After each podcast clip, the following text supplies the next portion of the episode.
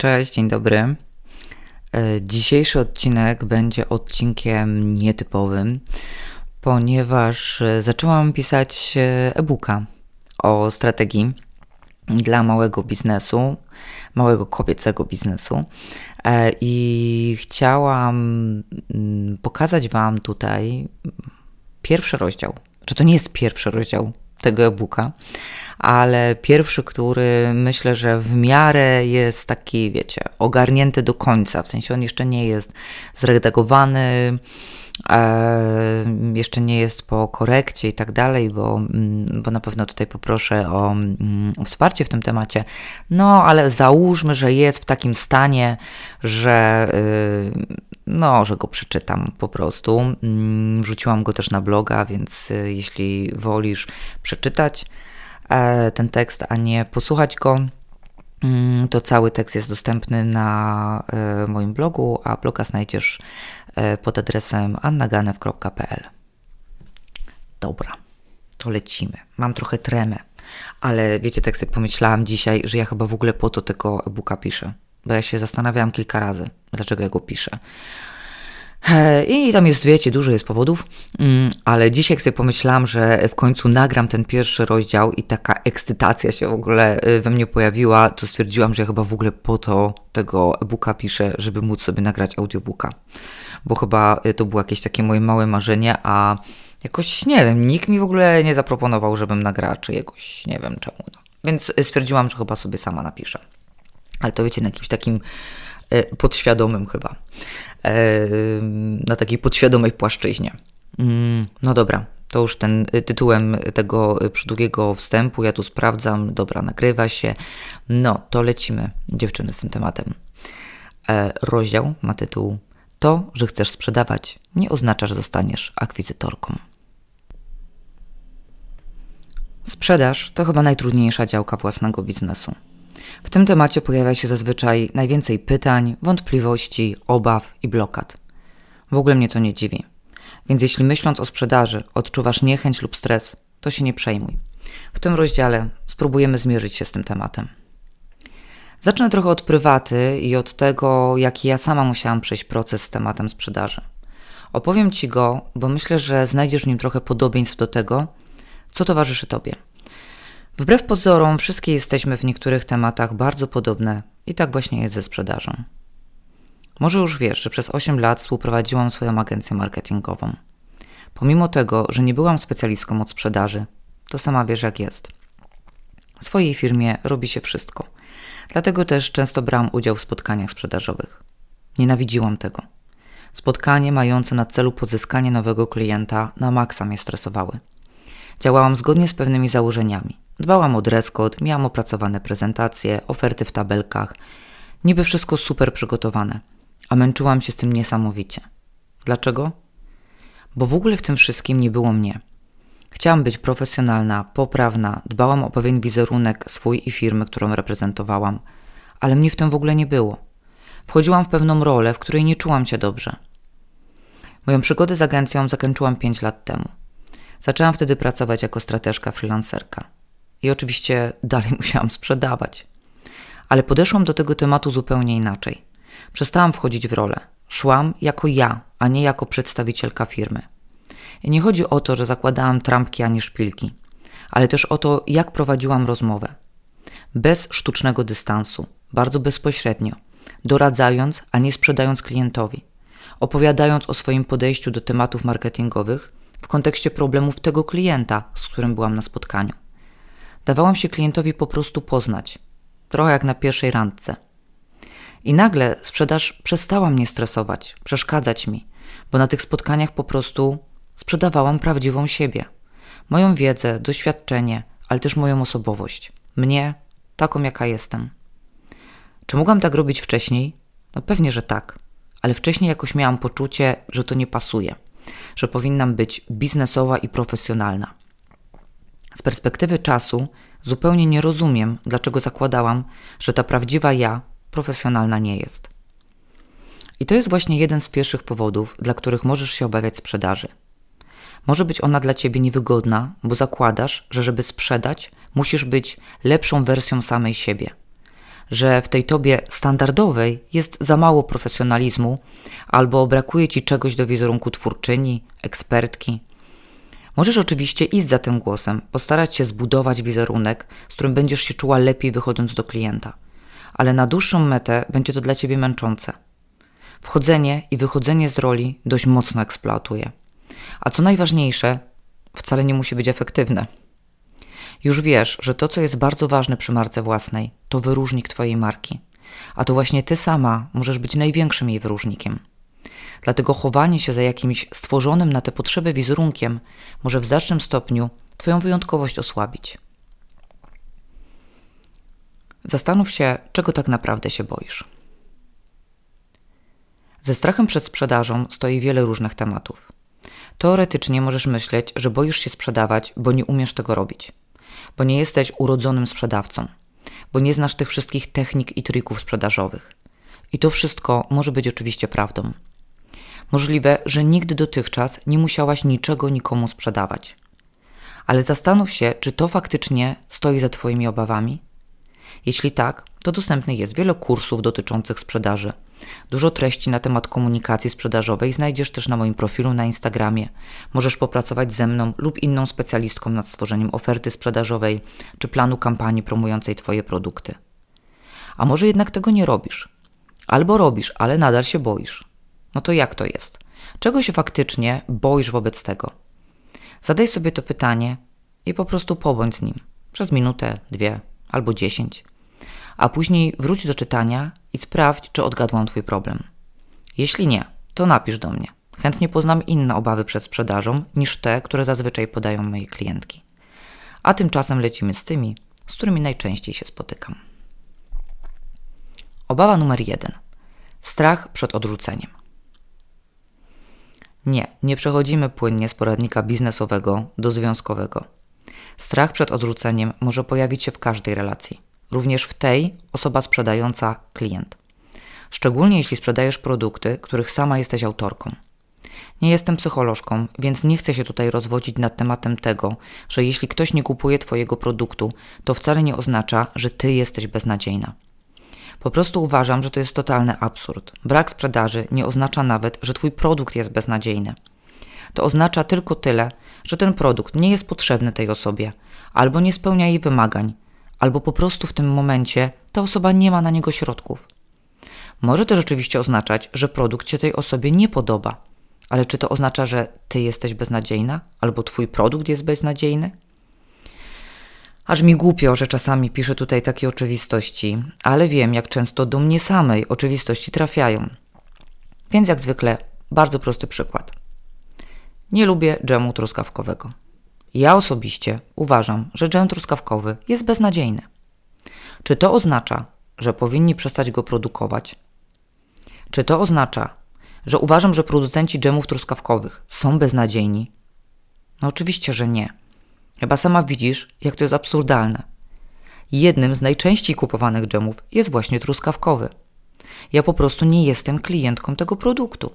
I gdybyś ty oferowała mi dżem truskawkowy, to bym go nie kupiła ale nie uważałabym, że jesteś beznadziejna albo twój produkt jest słaby. Ja po prostu go nie lubię. A teraz wstaw w miejsce dżemu truskawkowego, swój produkt i zobacz, jaka prosta się staje ta sytuacja. Obawa numer dwa. Czy to na pewno jest tego warte? Masz poczucie, albo przynajmniej miewasz, że znasz się na tym, co robisz, Zakładam, że gdybyś nie miała takiego poczucia, to pewnie w ogóle nie myślałabyś o sprzedaży swoich produktów. Nie mówię, że nie masz wątpliwości. Każda z nas każdego dnia je ma, na wielu obszarach, nie tylko tych zawodowych. Jednak zdecydowałaś się budować swój biznes, więc zakładam, że miałaś do tego jakieś podstawy. Pomimo tego, w momencie, w którym decydujesz, że zaczniesz sprzedawać, to włącza się Twój wewnętrzny krytyk z całą swoją mocą. Zaczynasz się zastanawiać, czy na pewno to, co chcesz sprzedać, i nieważne, czy to są świece sojowe, czy eksperckie konsultacje, jest warte pokazania światu. A jeśli tak, to za ile powinnaś to sprzedać? Nie chcę tutaj rozwodzić się na temat ustalania cen, bo ten temat rozwinę w innym rozdziale. Tutaj chcę się bardziej skupić na Twoich przekonaniach, które mogą w ogóle Cię zablokować przed sprzedażą. Oczywiste jest, że się boisz, tak samo jak oczywiste jest, że twój wewnętrzny krytyk będzie cię w tym strachu dopingował. Czujesz, że moment sprzedaży to moment, w którym sama sobie mówisz sprawdzam, w którym weryfikujesz to, czy twój pomysł na biznes ma w ogóle sens. Przynajmniej teoretycznie, bo to wszystko zależy, jak podejdziesz do tego tematu. Jeśli sama sobie narzucisz ciśnienie, jak po pierwszych kilku dniach od momentu rozpoczęcia sprzedaży nie zauważysz efektów, załamiesz się, stwierdzisz, że jesteś beznadziejna i się poddasz, to faktycznie będzie to dla ciebie moment pod tytułem sprawdzam. W dodatku taki, który sprawi, że zrezygnujesz z dalszego rozwoju swojej marki. Jednak wcale tak nie musi być. Tak zupełnie szczerze, to powiem Ci, że praktycznie nikt, wychodząc z pierwszym produktem czy czymś nowym, nie osiąga wielkiego sukcesu w pierwszych dniach. Chyba, że ma już zbudowaną markę, grono klientek, klientów, którzy na ten produkt tylko czekają i zapisują się na listę zainteresowanych. Jeśli jednak dopiero zaczynasz albo rozkręcasz swoją markę, to raczej tak u Ciebie nie będzie. Będziesz potrzebowała sporo cierpliwości i determinacji, żeby zacząć sprzedawać, a później, żeby ta sprzedaż szła Ci coraz lepiej.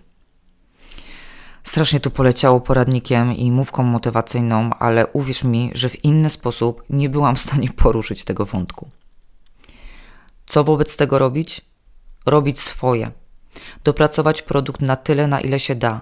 Stworzyć plan działań sprzedażowych i konsekwentnie go realizować, testując i próbując wiele rozwiązań. Moim celem przy początkowych etapach akcji sprzedażowych jest zrealizowanie planu kampanii sprzedażowej na 80%. Tak, zrealizowanie planu działań. Nie mam wobec siebie oczekiwań w postaci wyników sprzedażowych na początku, bo wiem, że na to potrzeba czasu. I jak narzucę sobie za duże ciśnienie, to po prostu na pewnym etapie mogę się poddać. W wielu miejscach widzisz i słyszysz, jak to inni swój pierwszy produkt sprzedali za setki tysięcy złotych. I okej, okay, wcale nie twierdzę, że to nie może być prawdą. Tylko czy widzisz kulisę tego sukcesu? Czy patrzysz na to, przez ile czasu ktoś budował społeczność, zanim ten produkt wypuścił? Rok? Dwa lata? A może dłużej? Ile treści sprzedażowych opublikował? Ile wydał środków na kampanie promocyjne? Nie, tego nie widzisz. Widzisz tylko efekt końcowy. A to może sprawić, że jak sama nie osiągniesz takich wyników, to masz poczucie, że coś zrobiłaś źle, albo twój produkt jest za słaby, albo w ogóle ty sama beznadziejna. Budowanie marki to czas i proces. Tak, są wyjątki. Tak, są produkty, które zaskakują od pierwszych kampanii sprzedażowych. Ale to nie jest standard. Gdyby tak było, to przecież wszyscy mieliby swoje własne marki i tworzyli swoje produkty i zarabialiby setki tysięcy w skali miesiąca. A rozejrzyj się wokół. Chyba nie ma w Twoim otoczeniu wielu takich osób. Widujesz je cały czas w social mediach? Tak, widujesz, bo jesteś ich grupą docelową i ich treści sponsorowane bardzo trawnie Ci się wyświetlają, żebyś kupiła ich kolejny produkt. Obawa numer 3. A nie mówiliśmy? Część z Was zapewne ma wspierające otoczenie. Przyjaciół i rodzinę, która trzyma za Was kciuki i widzi duże szanse w rozwoju Waszej marki. Ja na szczęście również należę do tej grupy. Wszyscy, którzy są najbliżej mnie, bardzo mocno mnie wspierają, na czele z moim mężem, który zawsze jest przekonany na 100%, że cokolwiek nie zaczęłabym robić, to na pewno mi się to uda. To też jest pewnego rodzaju presja, ale nie narzekam. Nie narzekam, bo wiem, że wiele z Was wsparcia nie otrzymuje. Za to słyszę naokoło siebie wiele dołujących i zniechęcających opinii, które pochodzą od bliskich Wam osób. Po co się tym zajmujesz? Nie możesz iść normalnie na etat? Ale sobie wymyśliłaś, przecież to jest hobby, a nie praca. Z tego to nic nie wyjdzie. Widziałaś, ile osób już się tym zajmuje? Przecież się na tym nie znasz, to jak to chcesz ogarnąć? Pewnie mogłabym całego e-booka stworzyć z takich tekstów. Myślę, że jednak nie ma to sensu, bo nawet jeśli sama ich nie usłyszałaś, to na pewno masz koleżankę, znajomą, przyjaciółkę, która się z takimi przytykami spotyka. Szczególnie w momencie sprzedaży. Te wszystkie teksty mogą się odpalić w Twojej głowie jako całe morze obaw. Bo jeśli sprzedaż pójdzie słabo, to trochę tak, jakby te wszystkie przepowiednie się spełniły bo ta sprzedaż zweryfikuje, czy to ty miałaś rację, że poszłaś w swój własny biznes, czy te niewspierające głosy, które cię od niego odwodziły. Dlatego tą sprzedaż od siebie odsuwasz, żeby uniknąć konfrontacji z tymi przepowiedniami najbliższych. Przykro mi, nie mam na to rozwiązania. Poza tym, żeby się od tego odciąć i robić swoje. Oczywiście mogę Ci napisać, że wszyscy założyciele wielkich startupów, zanim osiągnęli sukces, ponieśli wiele dotkliwych porażek. Albo że 12 wydawnic odrzuciło książkę J.K. Rowling. Ale czy to coś dla Ciebie dzisiaj zmienia? Wątpię i zakładam, że nie. Dlatego na samym początku tego e-booka napisałam, że stworzenie i rozwijanie swojej marki wymaga bardzo dużo odwagi i determinacji. W obszarach sprzedażowych będzie Ci ona wyjątkowo potrzebna. Obawa numer cztery, moja ulubiona. Ja się nie będę nikogo prosić. Nikt z nas nie lubi się o nic prosić, na nic nikogo namawiać, ani być kojarzonym z kimś namolnym. Po co napisałam o tak oczywistej kwestii? Bo takie myśli pojawiają się często w momencie, kiedy zaczyna się temat sprzedaży. W naszej głowie odpala się film z jakimś namolnym telemarketerem czy sprzedawcą na targu, który za wszelką cenę chce nam wcisnąć coś, co w ogóle nie jest nam potrzebne. Dlatego ok, poruszmy ten temat analitycznie, rozłóżmy go na części pierwsze i zastanówmy się, tak zupełnie na poważnie, czym różni się wciskanie i namawianie od sprzedaży. W pierwszym przypadku, czyli wciskania, namawiania, zazwyczaj ktoś chce, żebyś kupiła produkt, który nie jest ci potrzebny albo masz duże wątpliwości, czego tak naprawdę potrzebujesz. Stara się, żebyś podjęła decyzję jak najszybciej, najlepiej od razu w tym momencie. Nie rezygnuje z zachęcania cię, pomimo tego, że kilkukrotnie odmawiasz próbuje w jakiś sposób wpłynąć na ciebie, zmanipulować cię, na przykład dając ci na początku jakiś drobiazg gratis, który później ma sprawić, że będziesz się czuła w stosunku do niego zobowiązana. Unika merytorycznej rozmowy na temat produktu, skupiając się raczej na tym, żebyś jak najszybciej podjęła decyzję. Zastanów się teraz, czy w taki sposób dotychczas próbowałaś sprzedawać swoje produkty. Jestem praktycznie pewna, że nie. Wobec tego, skoro określiłyśmy już, czym jest wciskanie, to zastanówmy się nad tym, jaka może być dla nas definicja sprzedaży. Stworzyłam ją na potrzeby tego e-booka, więc raczej nigdzie indziej się z nią nie spotkasz. Według mnie sprzedaż to oferowanie określonej grupie docelowej produktu, które odpowiada na ich problemy, potrzeby. Docieranie do potencjalnych klientów za pośrednictwem określonych kanałów komunikacji, np. profile w social media, newsletter, blog, z treściami, które wskazują na cechy wyróżniające produkt, podkreślające korzyści, które dają klientowi, wraz ze wskazaniem ceny i sposobu zakupu tego produktu. Mówiąc mniej definicyjnie, to jeśli publikujesz treści, w których bezpośrednio wskazujesz, co można od Ciebie kupić i podkreślasz, dlaczego warto to robić, a kierujesz to do osób, które potrzebują Twojego produktu, to to jest sprzedaż. Nie ma w tym żadnej manipulacji, namawiania czy wciskania. Jeśli jeszcze raz tak pomyślisz o swoich działaniach sprzedażowych, to wróć proszę do tego rozdziału. Przeczytaj jeszcze raz, czym jest sprzedaż, a czym jest wciskanie. Dobra, koniec z obawami. Od czego w ogóle zacząć z tą sprzedażą? Jeśli Twoje obawy całkowicie Cię blokują, to polecam Ci, żebyś zmierzyła się z nimi na przykład w procesie coachingowym. Ale jeśli jesteś w stanie nad nimi zapanować i chcesz ruszyć ze swoją sprzedażą albo zacząć to robić w przemyślany sposób, to lecimy dalej z tym tematem. Ale co Pani w ogóle sprzedaje? Każda z Was na pewno wie, co sprzedaje, ale czy wie o tym również Twoja klientka, Twój klient? Historii na temat tego, że moja sprzedaż nie idzie, albo w ogóle nie pozyskuję klientów, nikt ode mnie nie kupuje. Usłyszałam w ciągu ostatnich dwóch lat, od kiedy pracuję z właścicielkami małych biznesów, naprawdę wiele. Część z nich bardzo szybko udawało się zdiagnozować. Poniżej zamieszczam kilka pytań, które mogą Ci pomóc diagnozować Twój problem. Odpowiedz sobie. Czy Twoi bliscy, znajomi, znajomi w social media wiedzą, czym się zajmujesz? Czy masz stworzoną jasną i czytelną ofertę, z której można dowiedzieć się, co i za ile sprzedajesz? Czy publikujesz treści sprzedażowe na swoich profilach w social media? Wysyłasz newslettery sprzedażowe? Czy wiesz, jakie korzyści Twój klient odniesie w momencie, jak kupi Twój produkt? Mówiąc wprost, co będzie z tego miał? Czy informacja o korzyściach dla klienta znajduje się w Twojej ofercie? Czy o niej mówisz, piszesz w swoich social mediach? Czy na któreś z tych pytań odpowiedziałaś nie? A może na kilka? Jeśli chcesz coś zmienić w swoich efektach sprzedażowych, to zacznij proszę od zmian w tych punktach, w których pojawiła się taka odpowiedź. Dlaczego to są podstawy?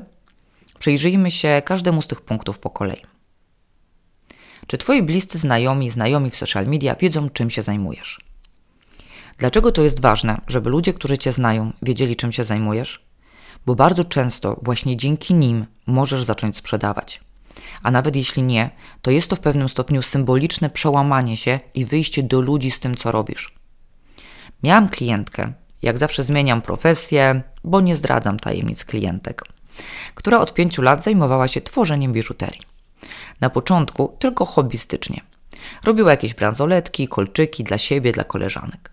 Na pewnym etapie stwierdziła, że chciałaby na tym zacząć dorabiać. Stworzyła konto na Instagramie, gdzie wrzucała zdjęcia i opisy tego, co robi, ale nie szła za tym żadna sprzedaż. Spotkałyśmy się na warsztatach sprzedażowych, które prowadziłam. W trakcie rozmowy wyszło kilka kwestii, które miały wpływ na to, że ta sprzedaż nie szła, ale o jednej z nich chciałabym Ci opowiedzieć. Zapytałam Karoliny, bo tak ją tutaj nazwiemy, czy udostępniła profil ze swoimi produktami na swoim prywatnym profilu na Facebooku. Odpowiedziała, że nie, bo w sumie to na co dzień zajmuje się księgowością i tak głupio trochę z tymi kolczykami wyskakiwać. Miała blisko 400 znajomych na swoim profilu na Facebooku, w tym większość kobiet, czyli potencjalnie jej klientek. Porozmawiałyśmy o jej obawach, powiedziałam jej tylko, żeby to przemyślała, bo właśnie wśród tych osób może zacząć najszybciej sprzedawać. Paulina napisała do mnie dwa tygodnie później, że udostępniła profil swojej marki na prywatnym Facebooku i faktycznie zwiększyła jej się mocno liczba osób obserwujących jej profil firmowy na Instagramie. A co za tym idzie, wpadło jej kilka zamówień. Nikt nie napisał jej, że to jest głupi pomysł i że coś się tak stara wciskać znajomym na siłę, a miała takie obawy. Czy ktoś tak pomyślał? Możliwe, że tak. Ale czy to coś dla niej zmieniło, skoro nawet się o tym nie dowiedziała? Za to zmieniło się jej podejście i stan konta, na które wpłynęła kasa za zamówienia. Jest naprawdę wiele osób, które jeśli wydają pieniądze, to wolą dać zarobić swoim znajomym. I słusznie. Ja też kupuję w zoologii na osiedlu, bo jej właścicielka mieszka w bloku obok mnie. Z drugiej strony są oczywiście osoby, które u znajomych chcą sobie załatwić ekstra zniżkę albo jakiś gratis. Takich przypadkach trzeba przełączyć się na tryb asertywny i po prostu powiedzieć jasno, że jest to Twoje źródło dochodu i że w ten sposób zarabiasz. Naprawdę warto w najbliższym otoczeniu mówić o tym, czym się zajmujemy, bo często nawet nie pomyślimy o tym, kto może zostać naszym klientem. Czy masz stworzoną jasną i czytelną ofertę, z której można dowiedzieć się, co i za ile sprzedajesz? Co to jest jasna i czytelna oferta? To oferta, z której można się dowiedzieć, co, za ile, w jaki sposób i po co można kupić. I w sumie na tym powinnam zakończyć ten temat. Ale wiem, że wcale to nie jest takie proste, więc kilka zdań o każdej z części składowej oferty. Co? Czyli w krótki i jasny sposób powinnaś pokazać, co sprzedajesz. Jeśli to produkt fizyczny, to ważne są zdjęcia i opis tego produktu. Jeśli to usługa, to powinnaś wskazać, z czego się ona składa, ale bez długich, skomplikowanych opisów. Na nie przyjdzie czas później, jeśli w ogóle będzie to potrzebne. Jednym z moich produktów jest sześciotygodniowy program stworzenia strategii marki. Na stronie sprzedażowej tego programu jest do pobrania agenda tego procesu, w której dokładnie wyjaśniam, co będziemy robić w każdym tygodniu. Specjalnie nie zamieściłam jej na stronie, tylko w dodatkowym pliku, bo wiedziałam, że jest to długi opis, który zrobi na stronie bałagan. Na początku współpracy z każdą klientką pytam, czy widziała tą agendę, czy mam w kilku zdaniach opisać, co będziemy robić. Nigdy nie zdarzyło mi się, żeby klientka powiedziała, że się z tym dokumentem zapoznała. A są to klientki, które już kupiły. Ten dokładny opis w ogóle nie był im potrzebny, żeby podjąć decyzję o zakupie. Dlatego pamiętaj, żeby w opisie zamieszczać tylko najważniejsze kwestie, bo nikt nie czyta długich stron sprzedażowych czy ofert. Za ile? Cena według mnie jest konieczna. Dlaczego według mnie? Bo są techniki sprzedażowe, które wskazują, że na początku nie warto pokazywać ceny, tylko na maksa klienta zainteresować, skłonić do podjęcia kontaktu i dopiero wtedy cenę pokazać. Według mnie to z jednej strony tracenie potencjalnych klientów, bo naprawdę wiele osób nie pisze wiadomości na priv z pytaniem o cenę. W ankiecie na moim profilu na Instagramie około 80% kobiet zaznaczyło odpowiedź nie, jak zadałam pytanie, czy jeśli w social media zobaczysz produkt, który Cię interesuje, ale nie ma podanej ceny, to wysyłasz wiadomość z pytaniem. A z drugiej strony możesz tracić dużo czasu na odpowiadanie klientkom, klientom, którzy zadali jednak pytanie w wiadomości prywatnej, a produkt w ogóle nie leżał w ich granicach cenowych. Nie wstydź się tego, na ile wyceniasz swoją pracę. Komuś się to nie spodoba, stwierdzi, że za drogo, to trudno, to i tak nie był wobec tego twój klient. Pracowałam kiedyś z Martą, która pomimo prowadzenia biznesu od kilku lat nie miała opublikowanej oferty z cenami. Zapytałam jej, dlaczego nie ma tych cen. Dlaczego woli marnować czas na odpisywanie na wiadomości z pytaniami o ofertę, zamiast ją opublikować? Odpowiedziała, że nie chce, żeby jej konkurencja znała jej ceny. Ale w sumie nie bardzo wiedziała, dlaczego tego nie chce. Mnie ta sytuacja mega zaskoczyła. Nie prowadzicie przecież swojego biznesu dla swojej konkurencji, tylko dla swoich klientów. Wasza komunikacja i oferta właśnie pod nich powinna być dostosowana. Mam nadzieję, że ta dość oczywista informacja, tak jak w przypadku Marty, na Was również zadziała. Bo ona na kolejnym spotkaniu powiedziała mi, że u niej to zdanie oferta jest dla klientów, a nie dla konkurencji kliknęło i sprawiła, że opublikowała cenę. I świat się nie zawalił, a konkurencja jej nie zlinczowała. Ktoś tam do niej pisał z pytaniami, dlaczego ma takie ceny, a nie inne, ale ona się z tego nie tłumaczyła. Jej biznes, jej oferta i jej ceny. W jaki sposób? Z odpowiedzią na to pytanie to jest akurat prosta sprawa. Sprzedajesz za pośrednictwem sklepu online albo kontaktu bezpośredniego. Ważne, żebyś we wszystkich treściach sprzedażowych w widocznych miejscach zamieściła linki, jeśli masz sklep online, albo info, jak się z Tobą skontaktować, jeśli prowadzisz sprzedaż bezpośrednią. I ostatnia część oferty, po co to kupić? To nic innego jak skazanie klientowi korzyści z zakupu Twojego produktu. Klient nie kupuje po opisie. Tego akurat jestem pewna. Klient decyduje się na zakup w momencie, jak wie, jaką będzie miał korzyść z tego, że kupi. Na temat korzyści i benefitów jest w tym e-booku cały rozdział, więc y, tutaj nie będę więcej się o tym rozpisywać. Ważne, żebyś zapamiętała, że te korzyści powinny się pojawić już w Twojej ofercie, najlepiej na samym jej początku. Dlaczego? Bo jest prosty schemat tego, jak podejmujemy decyzję zakupową. Na początku klienta najłatwiej zainteresować, pokazując mu, jaki osiągnie efekt, co będzie z tego miał. Potem pokazać mu, dzięki czemu to osiągnie, czyli prezentując nasz produkt, następnie wskazując mu, za ile może to mieć, a na koniec w jaki sposób może dokonać zakupu. I to jest w dużym skrócie cała filozofia tworzenia oferty, a więcej na ten temat znajdziesz w rozdziale Wszystko zaczyna się od oferty. Czy publikujesz treści sprzedażowe na swoich profilach w social media, wysyłasz newslettery sprzedażowe i tak dalej? To jest chyba pytanie, które budzi najwięcej wątpliwości, pytań, obaw i sprzeciwów. Teoretycznie każda z Was wie, że jakoś sprzedawać trzeba, ale najlepiej, żeby się jakoś tak samo sprzedawało, bez Twojego szczególnego udziału a już na pewno, żeby nie trzeba było o tym mówić wprost. Jeszcze oferta opublikowana na stronie jakoś przejdzie. Wrzucenie linka do bio też ok, ale post albo stories, na którym będzie trzeba o tej ofercie opowiedzieć, to już zdecydowanie za dużo. Bo to już jest namawianie, wciskanie na siłę, proszenie się i tak dalej. Temat rozwinięty kilka stron wcześniej. Powiem Ci tak, jeszcze nie widziałam, a zajmuję się marketingiem od kilkunastu lat żeby jakiś super produkt sprzedawał się bez żadnej reklamy i promocji. To nie jest tak, że jak coś jest dobre, wartościowe, potrzebne, stworzone z pasji, to samo się sprzeda. A tylko słabe produkty trzeba promować i robić im reklamę, bo inaczej nikt ich nie kupi. Zastanów się zresztą, w jaki sposób ty dowiadujesz się o produktach, które kupujesz. Możesz sama je wyszukiwać i wtedy zazwyczaj trafiasz na to, co jest dobrze wypozycjonowane, lub ma reklamę w wyszukiwarce Google. Albo pojawiają Ci się te przedmioty usługi same w mediach społecznościowych. Bez względu na to, czy pojawiają się one jako posty sponsorowane, czy widzisz je, bo kogoś obserwujesz i on je udostępnił, to tak czy siak ktoś musiał zamieścić na ten temat informacje na swoim profilu. Oczywiście na część zakupów decydujesz się, bo ktoś ze znajomych ci je polecił. Ale ten ktoś albo osoba przed nim jakoś musiała na ten produkt trafić więc pewnie również została zaczepiona przez treść sprzedażową. Sama widzisz, że informowanie o swoich produktach lub usługach jest koniecznością. Rozumiem, że masz wątpliwości, bo sama jesteś często atakowana zbyt nachalnymi lub agresywnymi reklamami, ale to nie oznacza, że takie muszą być Twoje treści.